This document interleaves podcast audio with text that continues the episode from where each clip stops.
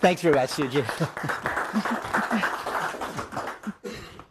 Guys, I, I, guess the presentation, uh, the, the essence of uh, this uh, uh little uh, discussion um, is that no matter how convinced we are, if we regard ourselves as systems engineers, of the worth of systems engineering, unless we convince people uh, who are decision makers regarding funding, regarding planning, regarding resources, uh, regarding the balance of effort over time, uh, that it adds value, uh, then it ain't going to happen. And so, and I would also add, if it doesn't add value, then it jolly well shouldn't happen. So we need to be pretty well convinced ourselves that anything we do in systems engineering uh, on a balance of probabilities is value adding. Now, had you asked me three years ago to make a convincing, scientifically scient- convincing case based on, let's say, scientific quality evidence that systems engineering is good stuff, I honestly couldn't do that. I could uh, recite many anecdotes and individual instances, a lot of tragic project outcomes and clear traceable causes of them, but it wouldn't be really convincing. It certainly wouldn't be scientific quality evidence. Today, it's a different story. There's been terrific work gone on over the last three years, uh, and even more uh, ramping up at the moment on the basis of the work that has gone on to date.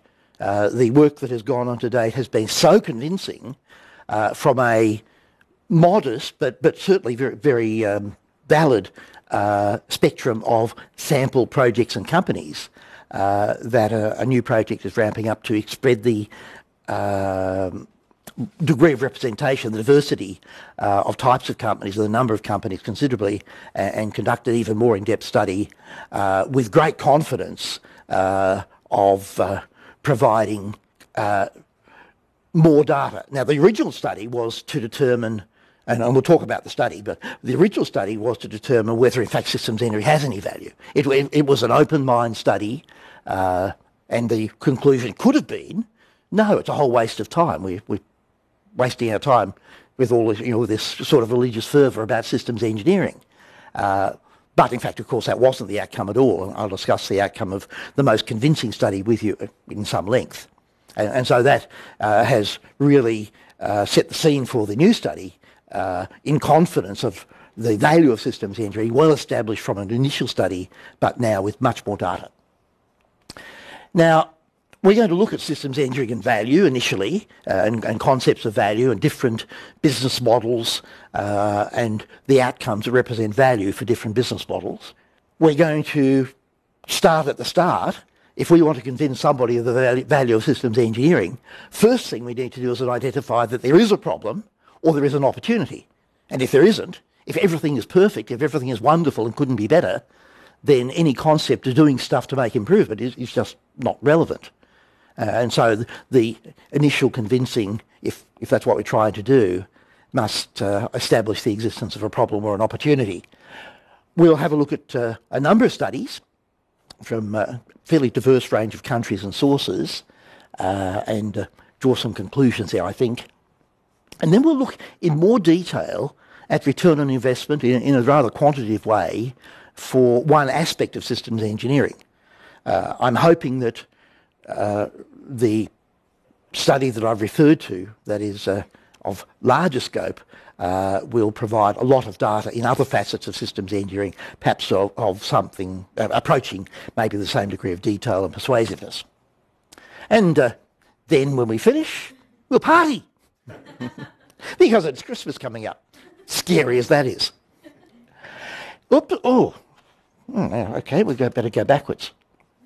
Now, uh, what constitutes value uh, from the performance of any activity uh, very much depends on who we are uh, and what our objective is. So if we're a, a commercial company, a lot of value uh, is, of course, commercial value, financial value, profit. Now, profit is not the only driver to companies. If that were the case, most companies would be drug dealers in the current, current climate. Uh, so there are other values that companies hold, and uh, I, I, I'm always reminded of a company in New Zealand where the owner is absolutely passionately New Zealand, uh, New Zealander, uh, and passionate about his community, and everything he does is driven by two major drivers. One is, one is profit, but the other is serving his community.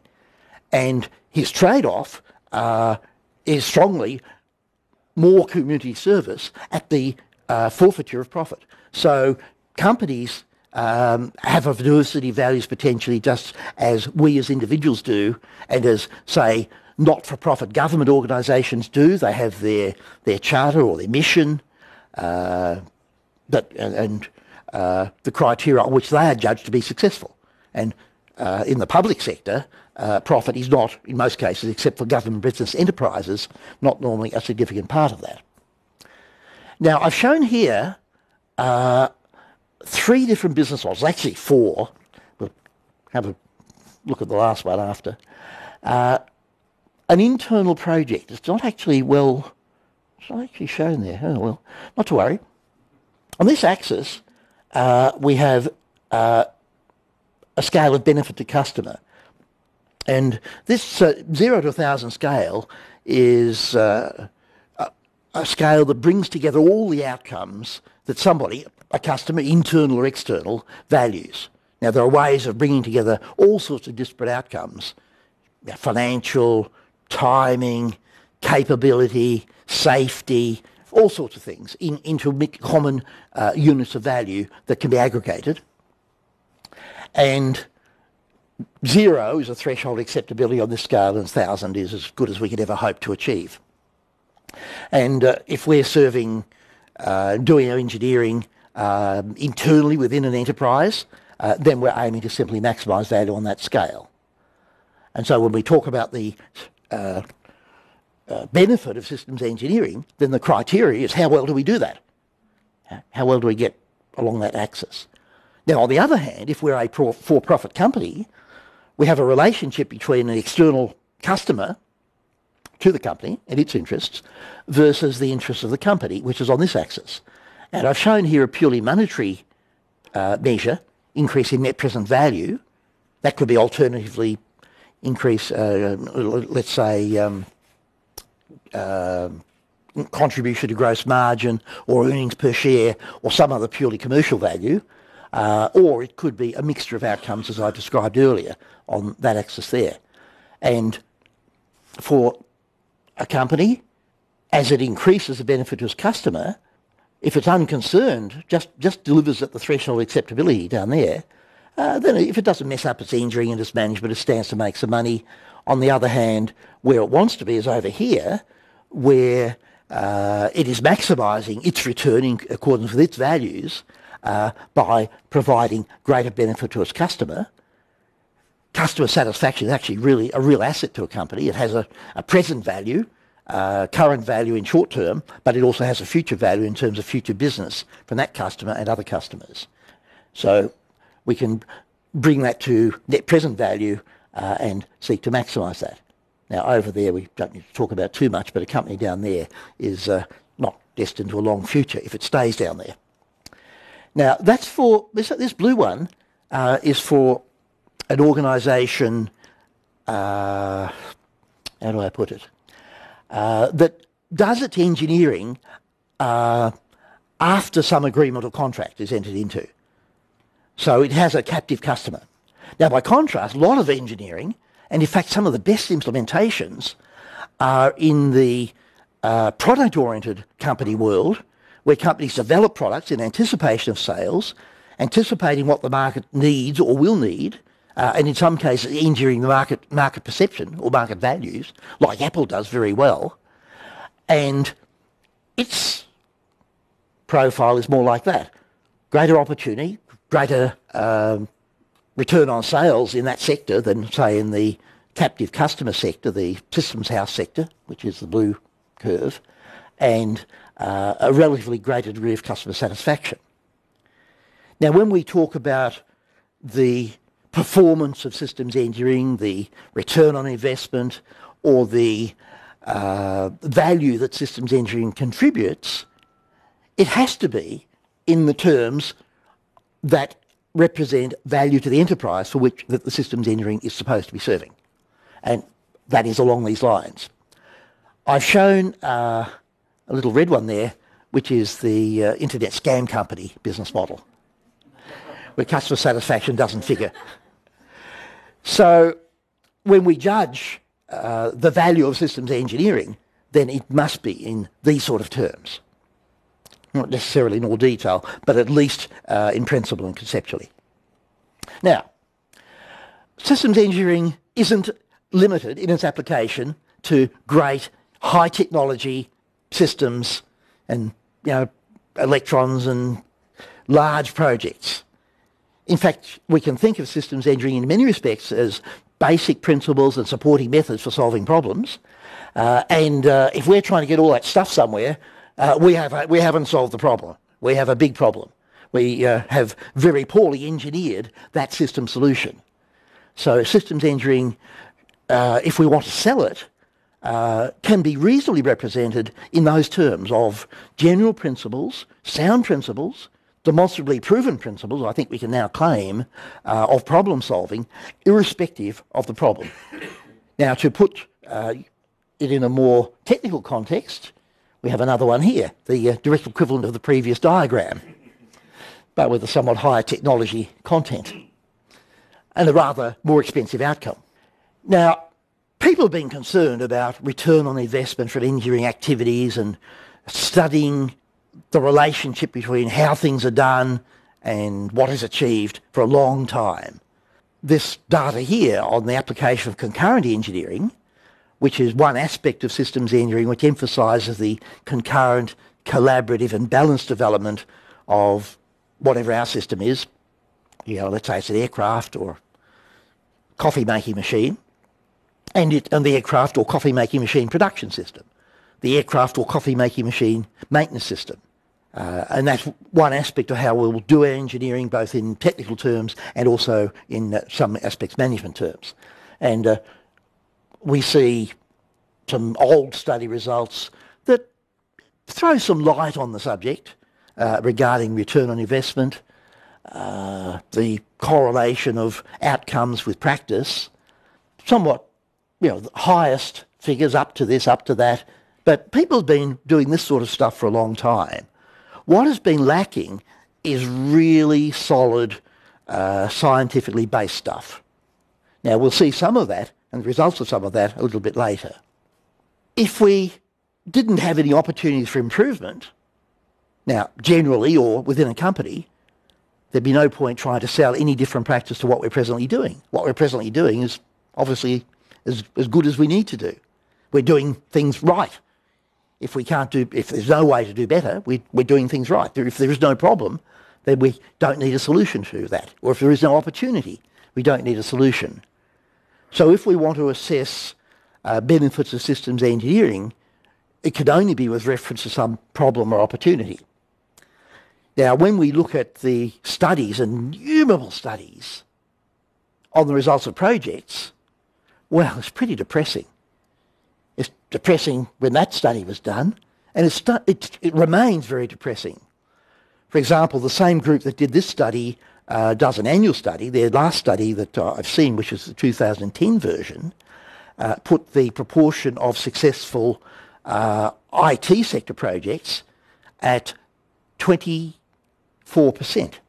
76% totally failed or were significantly success challenged, to use an interesting phrase.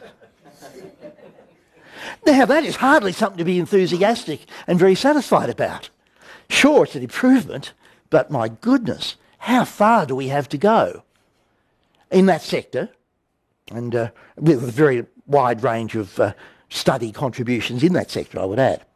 Now, this, this uh, pie chart is showing uh, success, basically success and failure. Now, there are other metrics that we can look at.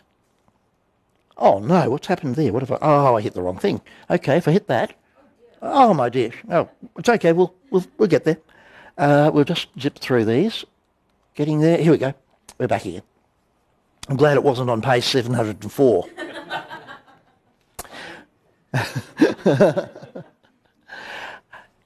Same study, uh, looked at cost overruns for these projects uh, and against plan, against budget, uh, and you see the figures 89% on average, and distribution it's pretty ugly.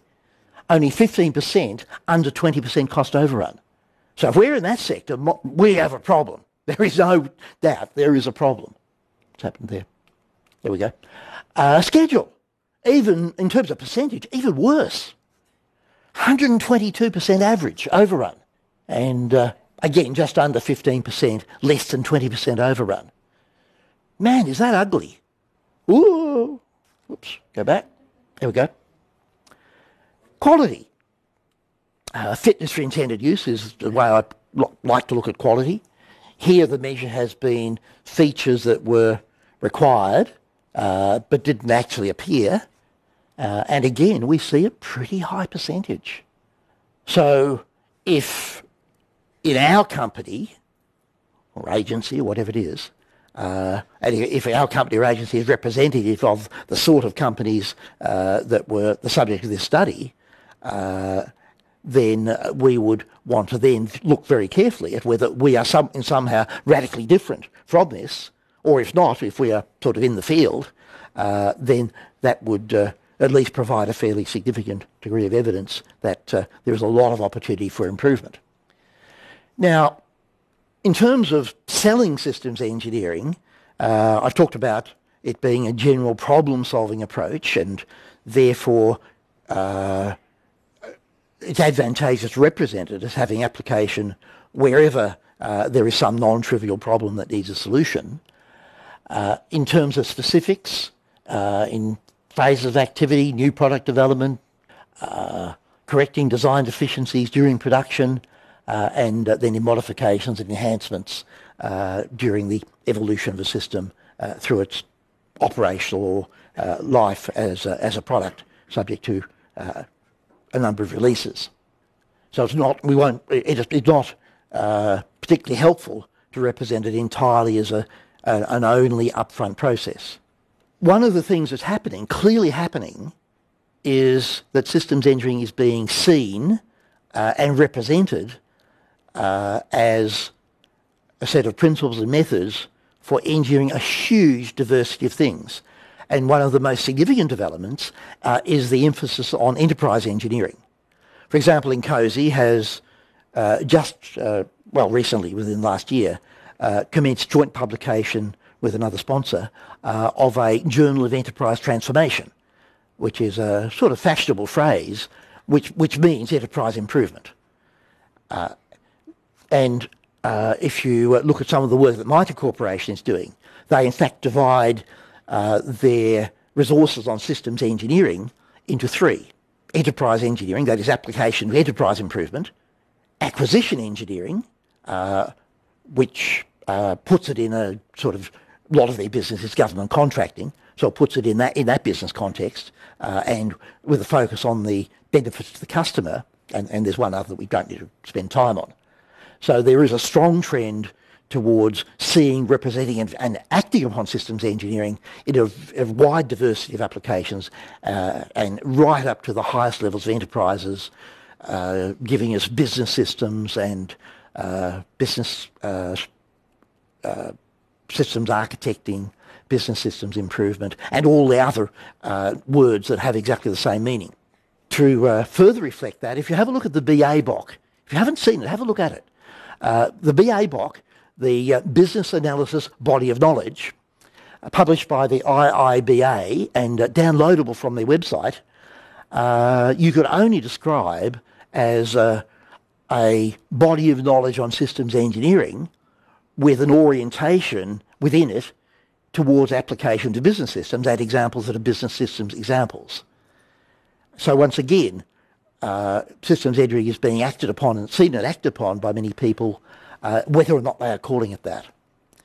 Now, that represents also a very large pool uh, of historical evidence of value, or for that matter, any evidence of lack of value. Now, you will find evidence of practices that do not add value also, and they're the ones we should not be doing.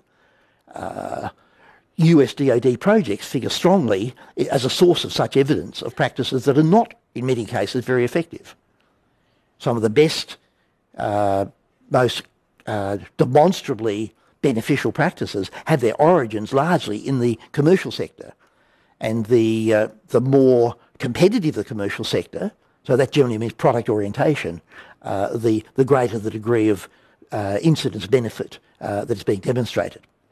Oh, now, some of the indicators, and indeed uh, some of the ammunition that we might use if we were trying to make a case within our enterprise for benefit of systems engineering is this problem identification thing. So let's have a, let's have a look at firstly uh, things going wonderfully. On under or close to budget, of course, on or close to schedules for development and product release, high return on sales, market leadership, point at that, low warranty costs, and repeat business as the norm. Now, anybody who had the idea of going to Apple and saying, you guys need a systems engineering revolution, you're screwing it up, is destined to be thrown at, laughed out the door. But on the other hand, if these things are not the norm in our enterprise, then prima facie there's a case for opportunity for improvement. And if that's the case, then we want the evidence that systems engineering can in fact contribute to that improvement. For a, uh, oops, go to the next one. Contract-oriented enterprises, these, these are companies or enterprises that uh, do their engineering under contract from uh, uh, generally a one-on-one customer contractor relationship. So uh, just to run through, because these are very similar, we, we don't need to spend a lot of time on these. But uh, again, the cost and schedule aspects. Uh, good margin on contracts, uh, good gross margin, and net profit when we add overhead. Good high customer satisfaction, Again, warranty costs or costs of that nature. Again, repeat business as a norm and a high level of staff satisfaction and retention are good indicators of effective systems engineering in that sort of business. Internal projects. Again, we have our usual cost and schedule things. High internal levels of customer satisfaction. So the uh, enterprise where everybody does everything they can to avoid placing a project on the IT department because they, they know they won't see anything for two and a half years and what they get what won't be what they need. Uh, total opposite. Whoops. Let's go back. Sorry about that. Uh, one of the uh, motivations to outsource, even though its, its, historical performance has been pretty terrible, uh, is that the insourcing isn't working very well. So one of the indicators of, of uh, effective in, in systems engineering within our organisation uh, is the absence of a desire to place the work outside. And then, of course, the, the, same staff satisfaction and retention issues, which are always good indicators. As far as uh, systems engineering management is concerned, uh, so we're now talking about not just doing the systems engineering, but also managing it, which is an important uh, contributing factor to success. Effective systems engineering, from the indicators we've seen, also the harnessing of creativity, creating, creating a knowledge-based um, enterprise, uh, which uh, is becoming the, uh, uh the, the business, business uh, uh, what's the right word? The successful businesses of the present to a significant degree are knowledge-based, and that trend is increasing at, a, at a, an extremely high rate. A learning environment for the people within our enterprise growing enterprise assets in terms of intellectual assets, which is setting the preconditions for future success as, as opposed to current success. And, well, things are, I think, I think, I, am not sure what I'm doing here, but I think it's probably me, it usually is. And then we have, uh, actually the last one, uh, one I haven't mentioned, but the, the shared vision of people and uh, uh very strong ethic towards uh, uh, a vision of the company and what it does uh, in society or what it does commercially. And again, I would refer to Apple as a really great example of that. Now, the opposite. Milestones missed. Product releases missed. Remember a company in Melbourne uh, actually made uh, had high return on sales, uh, no, no, wrong words, had high sales growth, 15% per year sales growth. Their customers said they liked their products, but no matter what the company said about schedule, they would be late. And the company didn't make one cent over eight years of 15% sales growth. Disputes with customers over requirements and failure to satisfy need. Man, is that common, especially in the one-on-one customer contractor business model. Or developing things that are not commercially successful uh, because of mismatch to what the, what the market needs. Not to the same degree, but also on our list. Many delays during system integration. To give an example, a project called JORN, a planned system integration phase of 15 months, an actual system integration phase of five and a half years. Most of the work done in the actual system integration phase, not system integration. Most of it rework of things that had been done earlier, but had been done poorly. In fact, a very telling moment on that project was three years into this 15-month system integration phase when somebody in the project asked, how do we turn this on? And there was a realization this nationwide distributed system had been designed and built for steady state operation with no way of getting it to that steady state operation, which was quite a problem. I'm also reminded of the uh, shipbuilding project in uh, Italy at uh, La Spezia, where two ships were built upstream. This was in the early 80s. Two, strips, two ships built upstream of a bridge. I don't need to go further. Whether they became submarines or not, I'm not sure. Or maybe they just went to the scrapyard. I don't know what happened. So uh, they are very good indicators of very bad systems engineering, or non-existent, if we might say. Many disputes with customers over testing. The customer who says, I expect you to test this with 3 million messages, and our testing budget allows for 100. And one is gross under verification, and the other is probably gross over verification. Either way, we, no matter what, we're in big trouble. Whoever we are, whether we are customer or whether we're company, we are in big trouble and then problems in the field.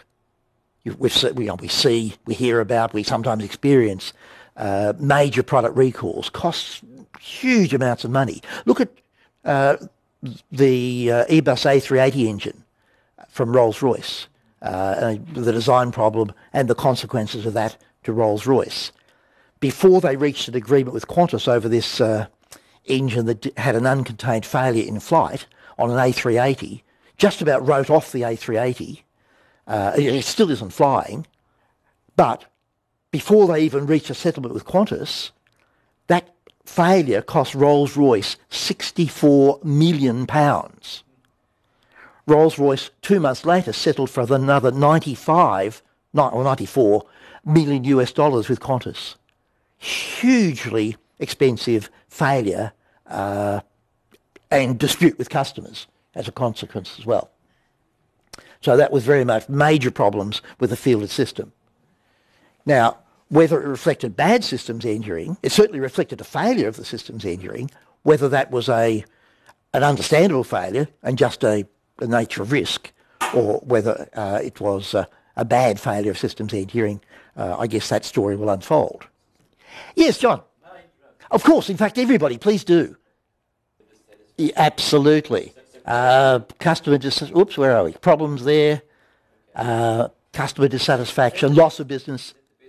Uh, it is, but it's not uh, in, in that, uh, well, it depends quality with in whose eyes.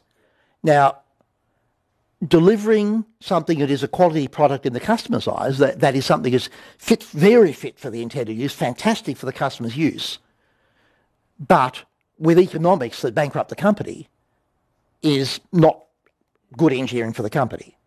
Good engineering as a charity for the customer, but not for the company. So for the company stakeholder, uh, it would not, we might call it, we, we, might say it's a high quality product, uh, but in reality, uh, it's not a high quality product in terms of the measures of quality of the company, which, which are the influences on profit and other value company outcomes.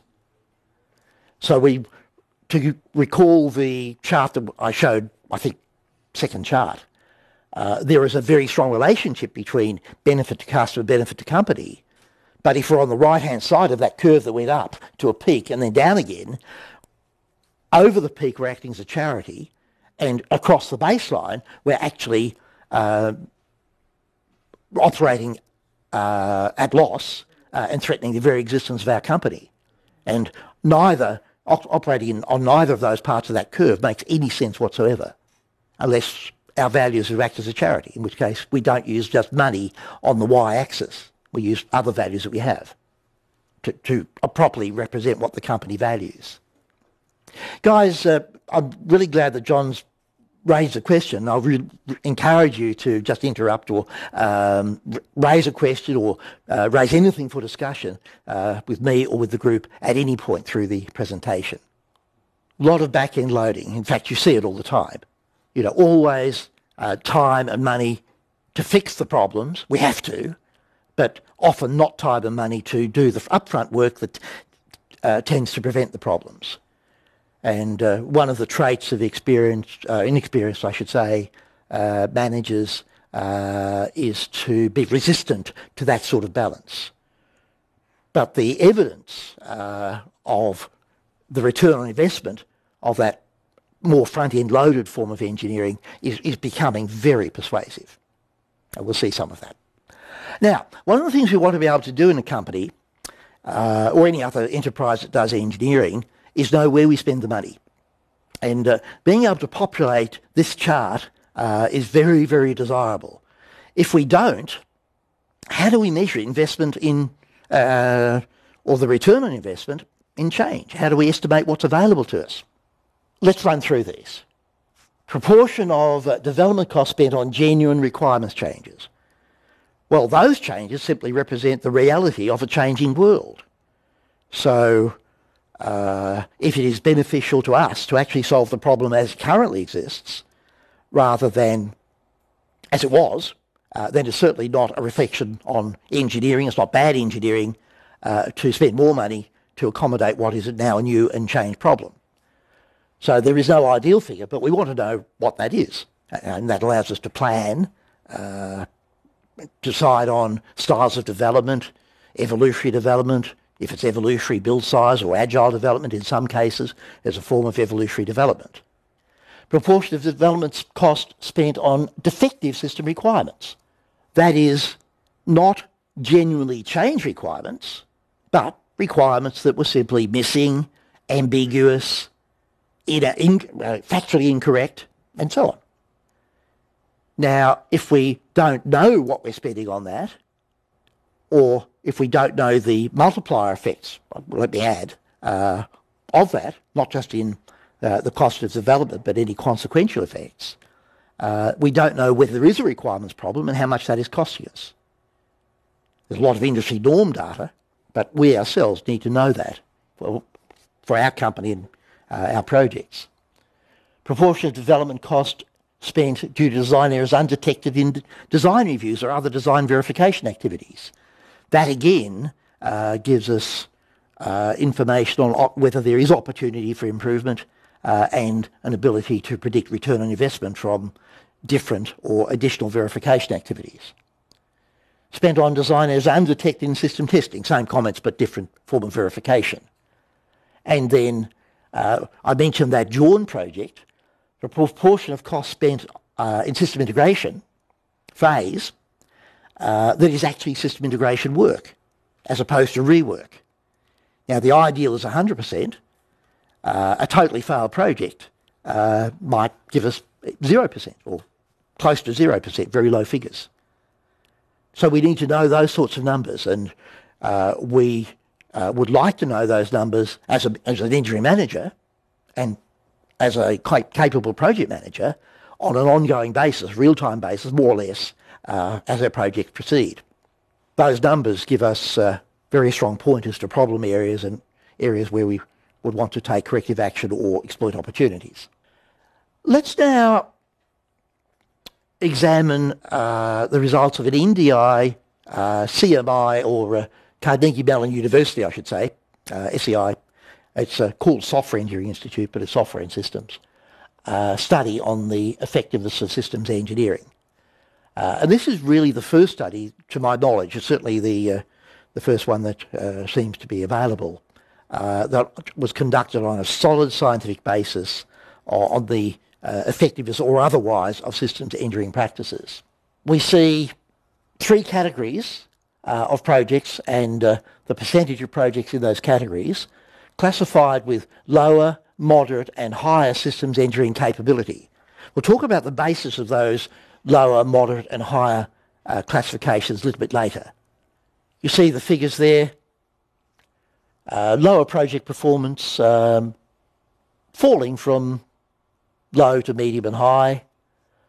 Moderate performance uh, increasing, uh, but being then replaced by high performance as we move to high levels of systems engineering capability.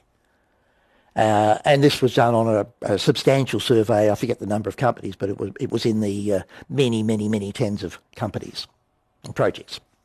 So if this were reliable data, it, it's it's fairly conclusive uh, as far as an overall trend towards benefit uh, from higher levels of systems engineering capability.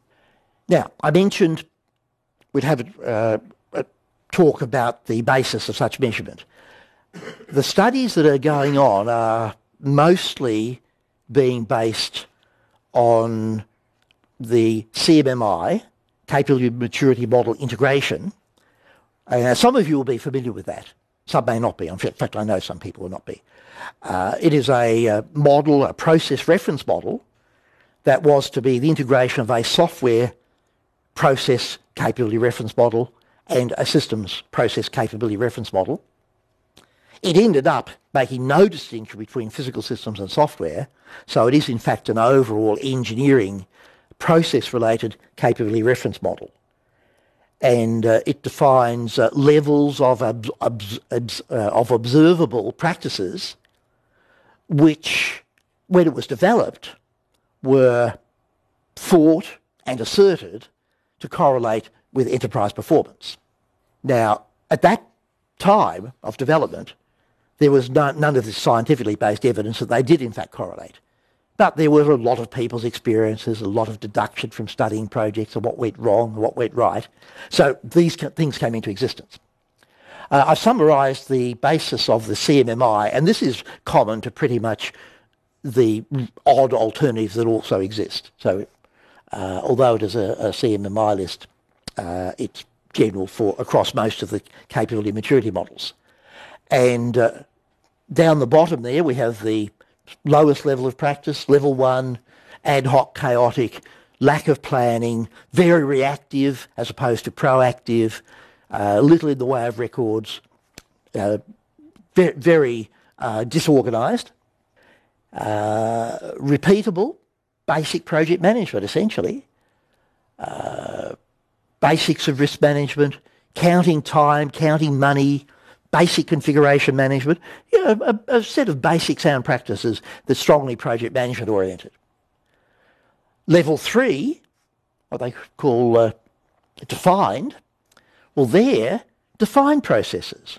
So, for example, if we design things, we have defined processes for doing so. And uh, very likely we have processes that are defined that in these circumstances we design in this way with these languages supporting us, this type of modelling if we do modelling. Uh, and in other circumstances, if we're doing a letterbox at home, we do it differently. Uh, so not a one-size-fits-all uh, set of uh, defined processes necessarily, unless we always do the same thing, but uh, uh, selective and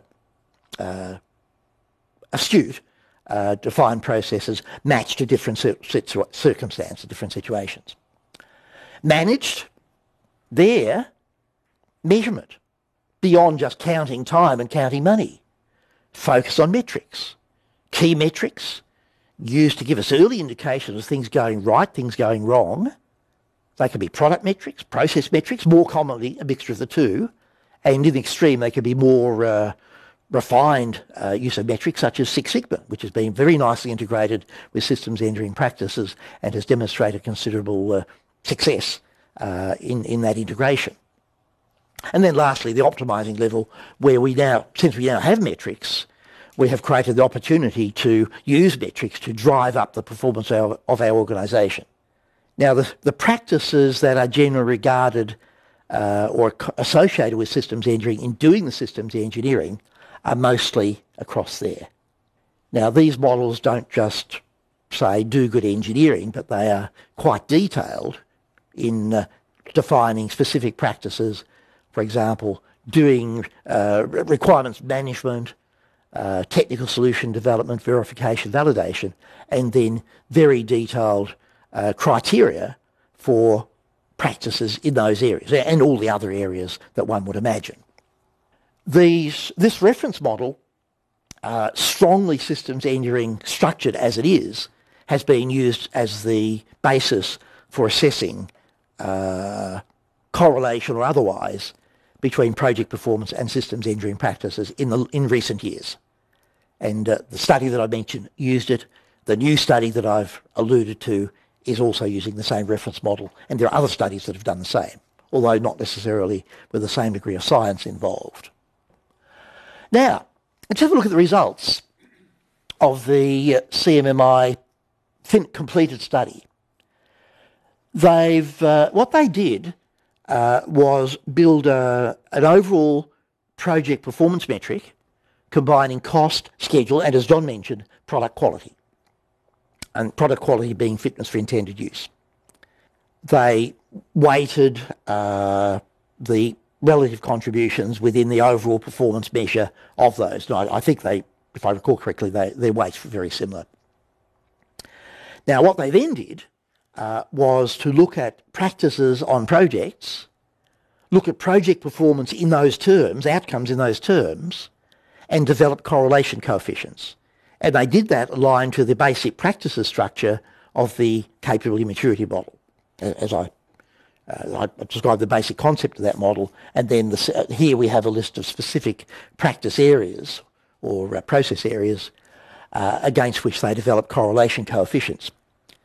To illustrate a correlation coefficient, let's say that we had, uh, I'll just do it with five. Projects one, two, three, four, five, six, seven, eight, nine, ten. And let's say, I'll just use cost. Uh, I don't want to, for a moment, imply the cost is, is the only measure. It's far from it. But I'll just use cost as a simple example. So let's say uh, SE no, SE yes, and uh, let's say cost performance uh, in terms of, uh, let's say, overrun as a percentage. So these first five, let's say they're SE no's. So that's uh, that one, that one, that one, that one, that one. Uh, and let's say these were all 50% cost overruns. SE yeses, which is 6, 7, 8, 9, 10. Uh, and let's say these are all 30% cost overruns.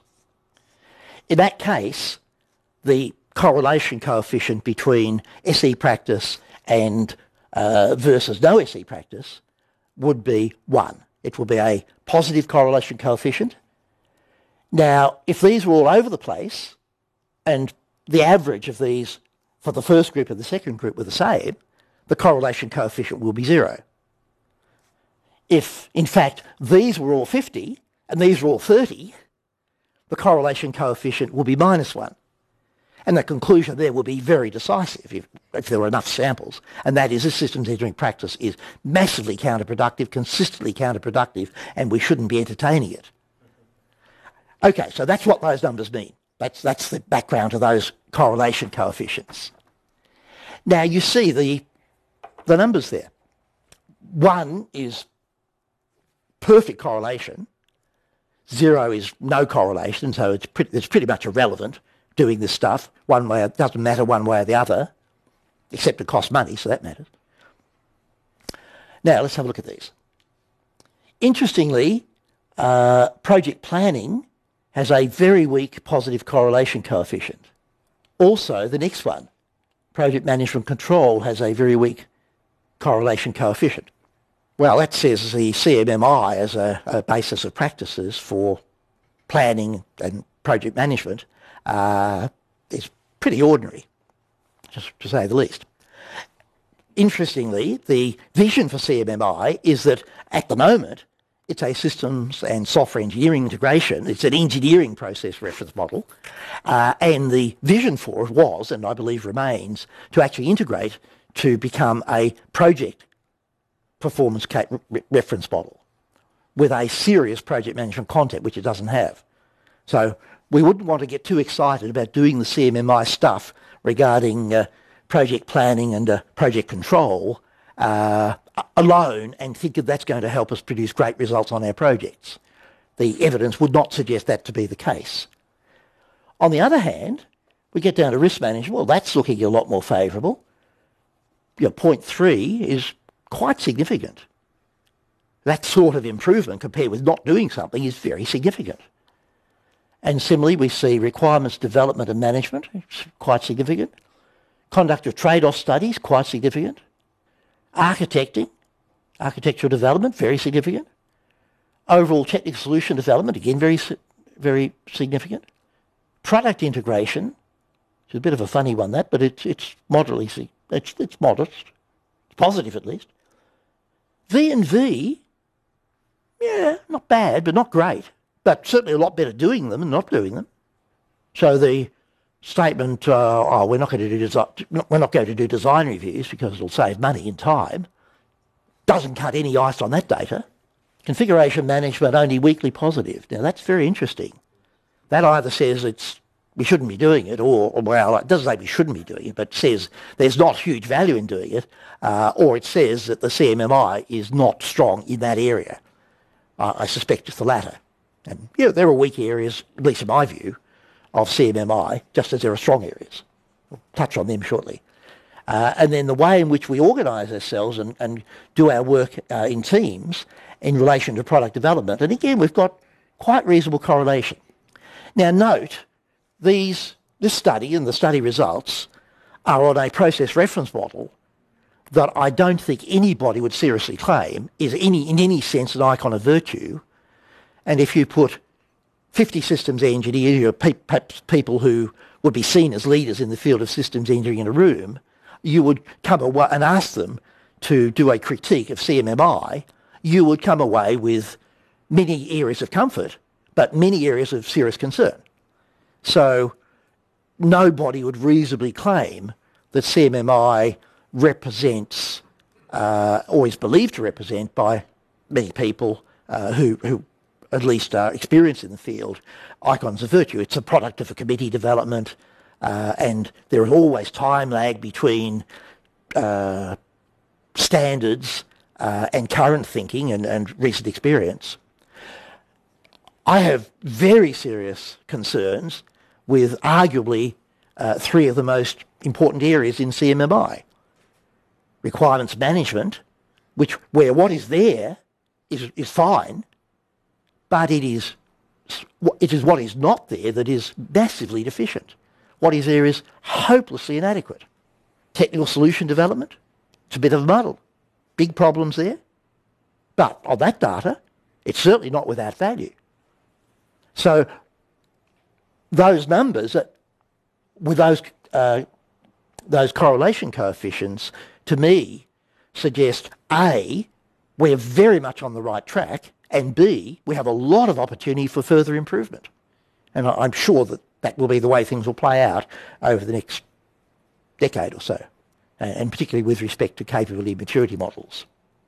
What we have here at the moment, however, is pretty persuasive evidence of being better off doing this stuff, even with whatever qualifications we might raise regarding the CMMI practices, mostly we're better off doing this stuff significantly than not doing it, as opposed to having a set of negative coefficients which would say we're wasting our time. We're not on the right track at all. Pretty persuasive evidence. Another part of the study was to look at the uh, degree of challenge, degree of uh, complexity, degree of novelty, the time pressures uh, on, the pro- on projects, and to develop a correlation coefficient between project performance and the degree of project challenge. Now, this was done in a fairly basic way of dividing projects into two groups, challenging projects and not challenging projects. Now that's a sort of, it's a pretty crude distinction, but it, it, I mean, it's, it's, it's, a reasonable distinction, but it doesn't give us huge amount of information. But as we see, uh, the correlation coefficient is exactly as you'd expect. Uh, a negative correlation between project performance, the challenge, the project, the challenging projects performing uh, significantly less well than the projects that are not challenging. So that again, if, if it does nothing else, it uh, provides a significant degree of validation of the soundness of the study uh, in that uh, everything co- is coming out uh, from the study uh, in what you would regard as a logical and consistent set of numbers. Now what they then did with the challenging group of projects is look at the correlation coefficients for that group. So what we're now looking at is the effectiveness of systems engineering applied to easier projects versus harder projects. So let's have a look at that, which is actually the next sheet, I think. Let me see. Yeah, it's the next sheet. Let me. We'll come back to that one. Oops, no, it's not. Ah, no, here we go. Yep, it is. It is. It is the right one. So the first one, um, overall uh, correlation coefficient, total systems engineering capability, bringing together all those process areas, uh, and an overall uh, plus 0.32 correlation coefficient, which is certainly significantly positive. Now, when this was reduced to two of the process areas, uh, the requirements management, so it's two of that list of whatever it was, 15 or 17, uh, requirements management and technical solution development, the correlation of those two alone uh, was a, a, higher correlation coefficient again. And uh, when that was limited for those two to the more challenging projects, then the correlation coefficient was much higher again. And uh, that's getting seriously high. So what that is saying is that although there's certainly plenty of opportunity for improvements, 0.6 to 1 is a lot of opportunity. But it's also saying that for the more challenging projects, the practices of requirements management and technical solution development as defined in the capability maturity model uh, are, are significantly beneficial for the group of projects studied. Very significant data, very significant conclusion. Again, very strong evidence that we are seriously on the right track. Now to use uh, another study source, a study done in Brazil, very interesting study, uh, a bit broader uh, in its reference and uh, more project management oriented, although I would add that we can regard anybody in a project planning role as uh, the systems engineer of the project system. And that's a very useful way of looking at things. Uh, so this one looked at maturity of the organisation on a scale very similar to the CMM scales, CMMI scale and the general scale that we saw earlier, uh, and looked at the balance of success, failure, uh, and partial success uh, at the three levels. And you see the success figures consistently going up and becoming fairly substantial. Partially successful, fairly similar, falling a little, being replaced by success, and the failed projects percentage reducing consistently up the scale. Now, in that the reference remains the CMM architecture uh, with, at level three, the process activities that are strongly represented systems engineering. Uh, again, it's very significant data. The, I haven't provided data in this presentation on it, but the McKinsey group did a very interesting study. They didn't use the CMMI reference levels. They use their own defined levels for uh, representative levels of enterprise practice for which they developed uh, correlations. They found that at the equivalent of CMM level 1, worst performance commercially, lowest market share, uh, and lowest growth in sales. They found at level their level 2, which is pretty close to CMMI level 2, basic project management, planning, configuration management, 7% higher profitability. The level one companies were only just surviving. They were just marginally positive, just half a percent or something. 7% higher profitability in that group and higher market share and higher rate of sales growth. Now, as we go up the scale to the top of the scale, the most profitable companies were at the top with highest market share and with greater sales growth. There was absolutely unqualified correlation up the scale.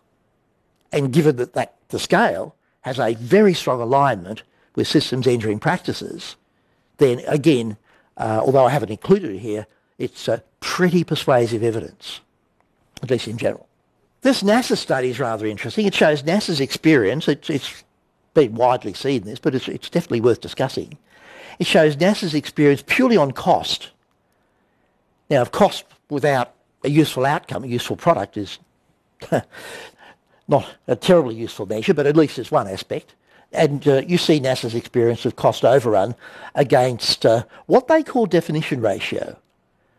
And this definition ratio is essentially the proportion of money spent up front to get to the point of being able to go to contract for things like a space shuttle or a command centre uh, or a launch facility or whatever it may be uh, over the budget at the time of going to contract.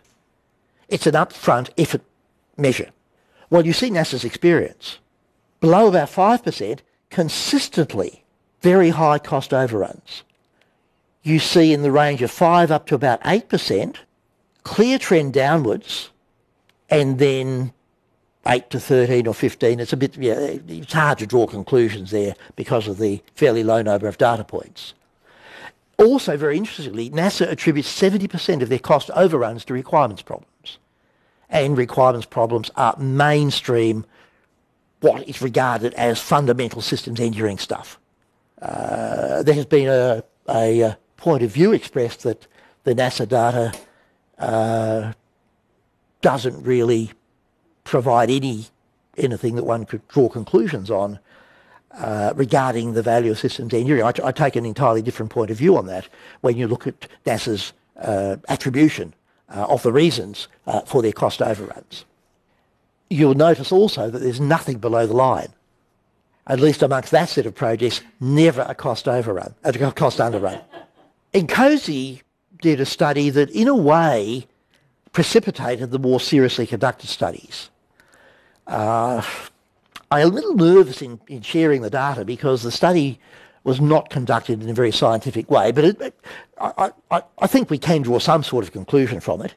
Uh, again, this looked only at cost. There are two pages, a cost page and a schedule page. It didn't look at product quality, which is unfortunate, but at least it throws some light on cost and uh, schedule performance. It uh, looked at 45 projects and uh, compared the cost overruns or underruns cost performance against the amount of systems engineering effort. Now you see there SE effort equals SE quality by SE cost over actual cost. The SE quality was a 10 to 0 metric where 10 was rated as fantastic systems engineering and 0 was rated as none and all the points in between undefined. Fantastic was also undefined. None was pretty much, much more or less self-evident, I suppose. Uh, and then SE cost was also an undefined term.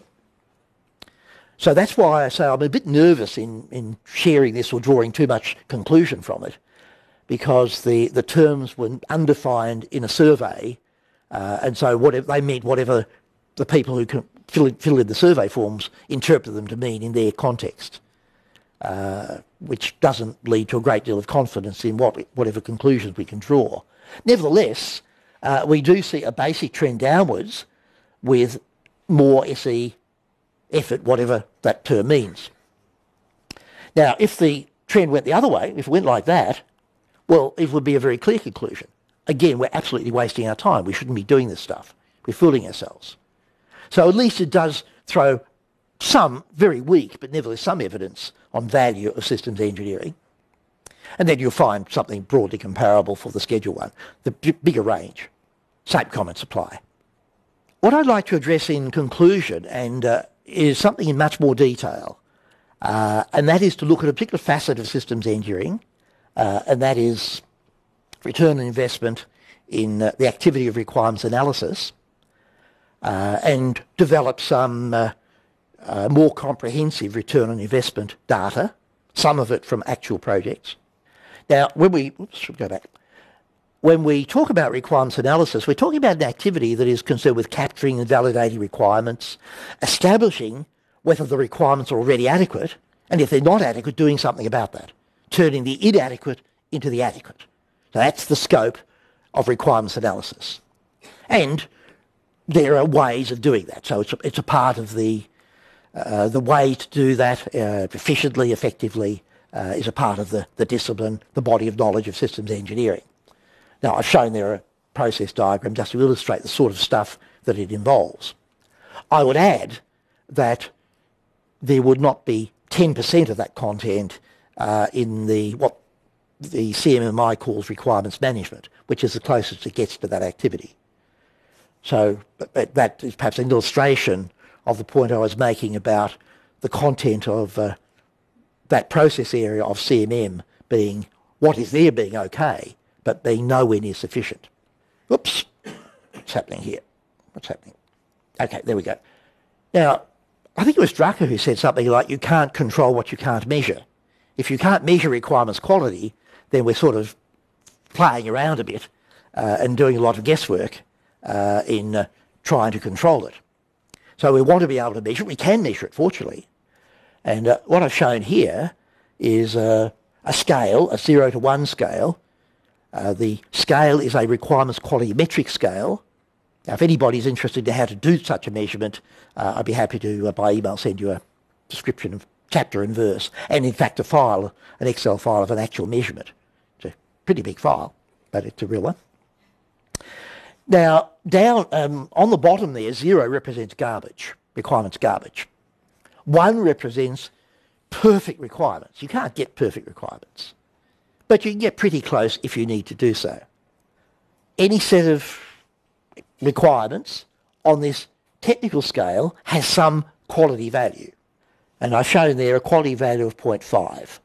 Now, when we calibrate this scale against a set of circumstances, uh, here, if a couple of the factors apply of, firstly, developers who are relying on written requirements largely to know what to develop, secondly, something that's of at least modest importance, thirdly, contracts superimpose that create a, uh, a motivation to uh, take, a, say, a more literal interpretation of requirements, and then lastly, some at least moderate degree of novelty in the requirements, not just the same thing as last time. If a couple of those factors apply, then this calibration applies. And there's enough data, historical data, to do the calibration. So that point three there represents a transition between a high level of requirements-related risk, that is risks arising from defects in the requirements, versus a medium level. And we have this other transition up the top here, uh, where the band there is a low level of requirements-related risk.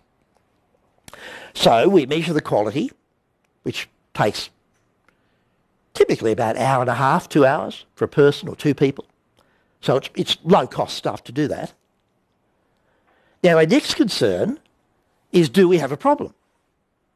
So we look at the quality we need in the circumstances. If we're going out to buy a new car, we can do that with great confidence without any written requirements. But we're not buying cars, we're doing engineering. So we assess the quality that's needed, and that's again in a set of circumstances. So that the two here correspond, the calibration there and the need figure up there correspond. So uh, we need 0.9, and uh, that means work to get from what we have up to what we need. And that work is the work of system requirements analysis. And that work is uh, putting aside changing requirements over time. That work is strongly upfront activity before a lot of development takes place. Now, a pretty serious question is how much work? I've uh, indicated there a number of the, the influences on that. The quality we have, whoops, have, quality we need, the number of requirements, So if we're doing a requirements analysis on a new marker pen, it's a lot less work than doing it on a, uh, an armoured personnel carrier or a high-speed train. Skills of the people doing the work is a big influence. The tech environment within which the work is done and the degree of access to and cooperation of the stakeholders. These are the major variables that affect the amount of work to take the requirements from what we have to what we need. I don't have uh, the actual figures, but let me give them to you verbally, and uh, if anybody wants them on email, I can provide them, uh, as to what this means in practice. Let's take the situation where these red figures uh, apply and where these blue figures, or, or blue uh, parameters, are uh, at least moderately favourable. Again, there is enough history to tell us that in those circumstances, that is where the job is being done by people with reasonable skills, with reasonable technical support, I mean software support and that is modelling tools, uh, and reasonable access and cooperation, I'm going to express the figure in terms of percentage of total project cost. And that's cost to successful development. So it's not including the cost of packaging and distributing 200 million copies of Microsoft Office or uh, a million new Toyota something or others, but to development. 0.1, 0.1 to 2% is pretty much the range. Almost everything falls within that range if those parameters that I've described there apply. Now, let's look, I think I've got my sequence right here, at the history of cost overruns attributed to requirements problems. Now, this is just a very small sample of a huge body of data. We've talked about the NASA figure, attributing 70% of their cost overruns to requirements problems. US Census Bureau project, very recent one, 80% cost overrun locked in solely due to poor requirements. In fact, that project essentially failed. There was a sort of token deal done, so it delivered something so it could be claimed not to have totally failed. But it essentially failed. Uh, I would add that the customer two years into development and six months away from production, rocked up with 200 requirements changes. This uh, helicopter project, claimed by Lockheed, 83% cost overrun caused by requirements problems. Some more general statements, and uh, then the uh, Standish report, 60.9 of the 89% cost overrun that that report concluded and reported attributed to requirements problems. Now, these are huge numbers. If those numbers that I shared with you, 0.1 to 2%, are valid numbers for avoiding that, or even a significant proportion of it, that is pointing to very high return on investment. In fact, I wish just once in my business career I could find a sizable investment that produced that return. That would be wonderful. I'd still be doing this, but I'd be doing it in a greater degree of comfort and flying first class with Emirates rather than slumming it with Qantas every now and again. John, how many counter cases would you like me to share with you? uh, yeah, I know you are. and it's a, and it's a good, very good point because you know, with risk to the company from bad requ- customer requirements, there is also opportunity. But if you have a look at the history, the cases of realisation of risk are much more common than significant realisation of opportunity. Uh, and uh, I, am not going to spend the time here going through endless examples, but if anybody's interested, I'll, I'll provide as many as you like. Uh, to perhaps put it in this way, I did nine on-site five-day requirements analysis and spec writing courses uh, for companies worldwide last year, and every one of them had the same story. And it was that they wanted to better understand their customers' needs in order to better satisfy their customers' needs, in order to avoid the wars of attrition, the disputes, the delayed payments, uh, and the loss of business through customer dissatisfaction, both with that customer and the knock-on effect with other customers.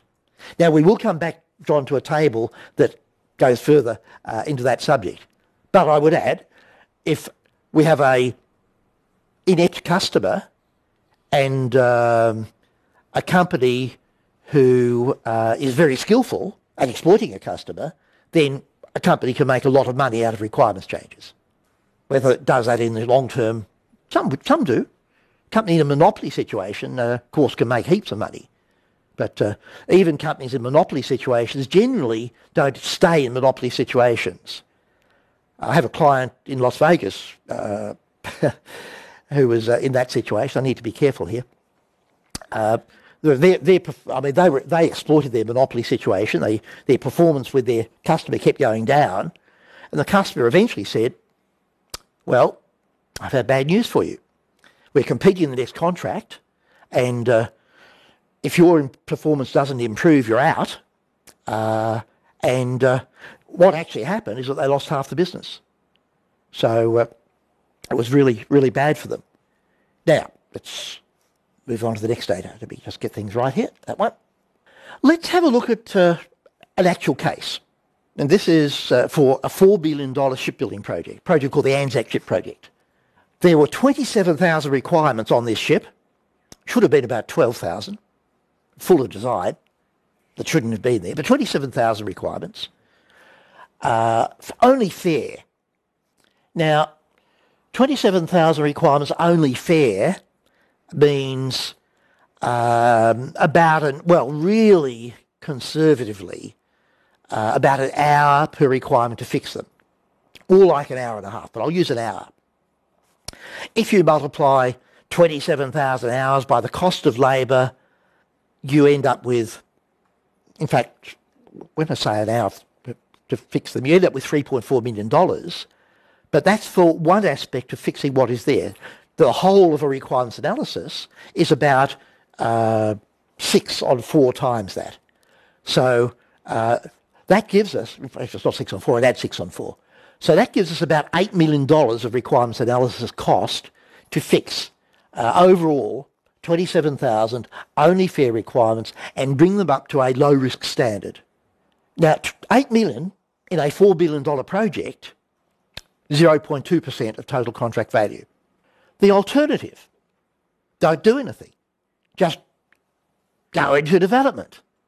Well, again, there's a lot of history. So that Standish stuff is just a tiny bit of it, but there is a lot of history that tells us what we should expect. We've seen some of the stuff in the previous chart. Uh, uh, I'm sorry, not the previous one, the one before that, I think it was.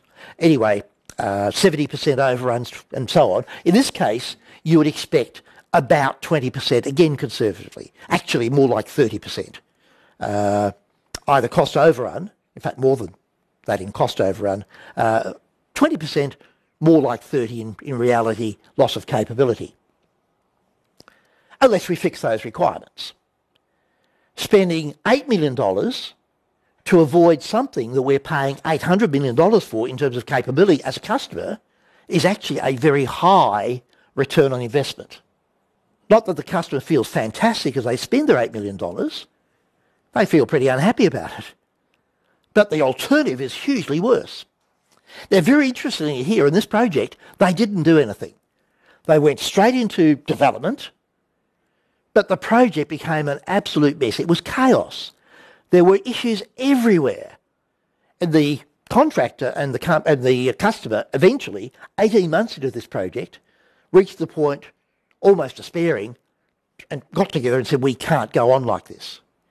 And they decided 18 months into this project to redirect their effort away from this chaotic development with issues everywhere to redefining what they were trying to develop. And they did that. They had a team of 60 plus people spending nine months redefining the requirements. And it saved the project. The project was fairly late, but it delivered a pretty reasonable capability. It certainly didn't suffer a 30% loss of capability. It was probably about 15, but it, it saved the project. Now, in terms of the return on investment there, seriously high.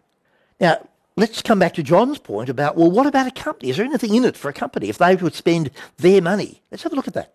Most companies uh, in the systems business, as opposed to the product business, uh, where it's higher, spend about 12.5% on average, that sort of number on marketing. Uh, of that 12.5%, 2 or 3% is, is spent on positioning, branding, leaving 9 or 10% spent on bidding. The better companies win one in two, one in three, one in four, those sort of numbers, meaning the total cost per bid uh, in terms of percent of total contract value for the more successful companies averages out 2 to 3%. And that's the cost of winning business.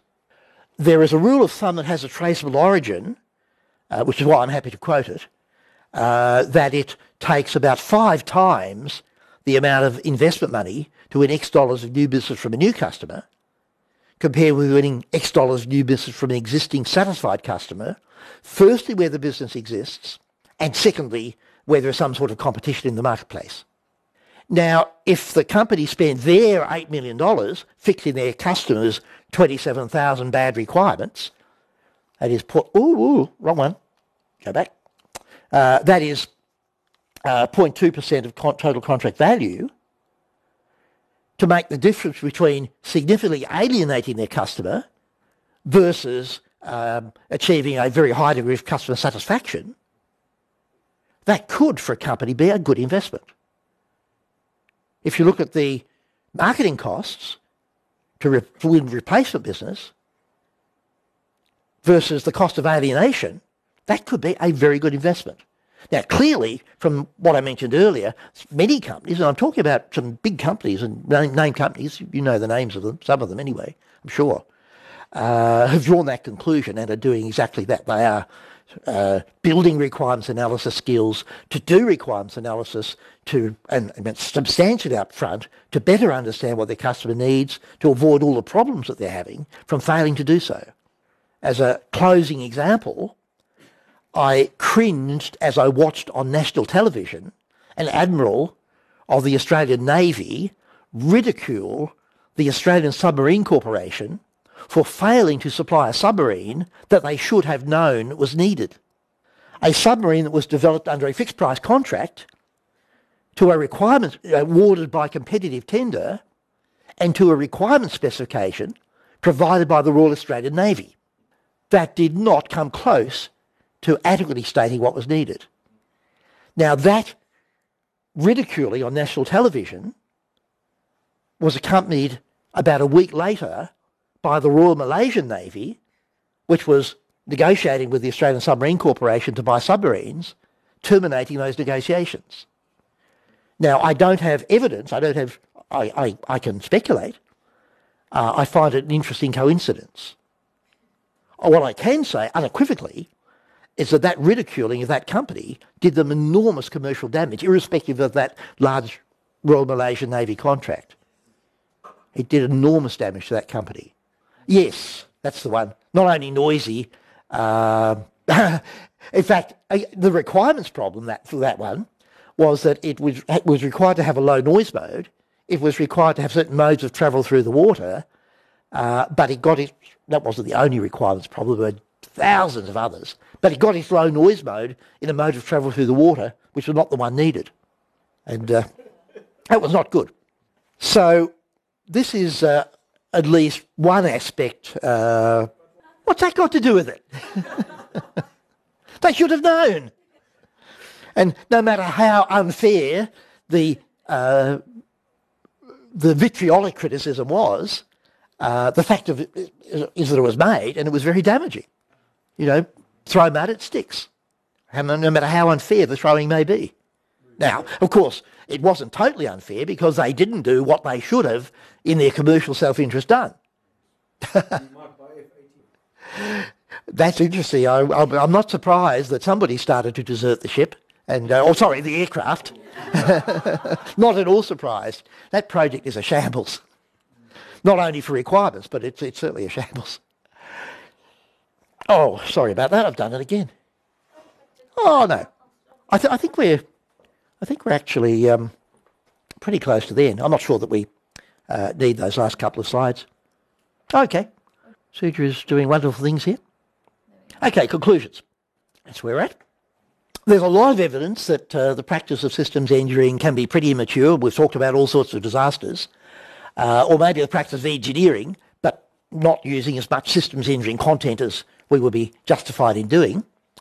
Uh, and there's also now very compelling evidence, and with a lot more to come, uh, regarding uh, systems engineering practices contributing to improved project performance uh, in terms of cost, schedule and quality. As a general uh, sort of finishing comment, as engineers, uh, we like to think about engineering things and we focus often on technical things, which is all very good. But being able to do systems engineering very well is, uh, is uh, not enough unless we have support from those who make decisions that allow us or don't allow us uh, to do it. And so that means having persuasive evidence, building cases based on uh, the values that the decision makers in our enterprises have, which are often commercial, uh, and therefore making cases in those terms. Fortunately, the, the volume of evidence that we can draw upon uh, and, and examples we can draw upon has increased enormously in the last three years. And it is now way, way easier than it has ever been to make a good case for doing systems engineering in most contexts. Guys, uh, any discussion? Any questions? Ha! Well, we, I'm, I'm, I'm preaching to the converted. but hopefully some ideas have come out of this, at least for the converted, as to how to sell the message. If, if that happens from, from this little presentation, uh, that will be good. That's a, how true. yes, but we recovered pretty well. thanks very much, guys. Thanks, thanks for your interest.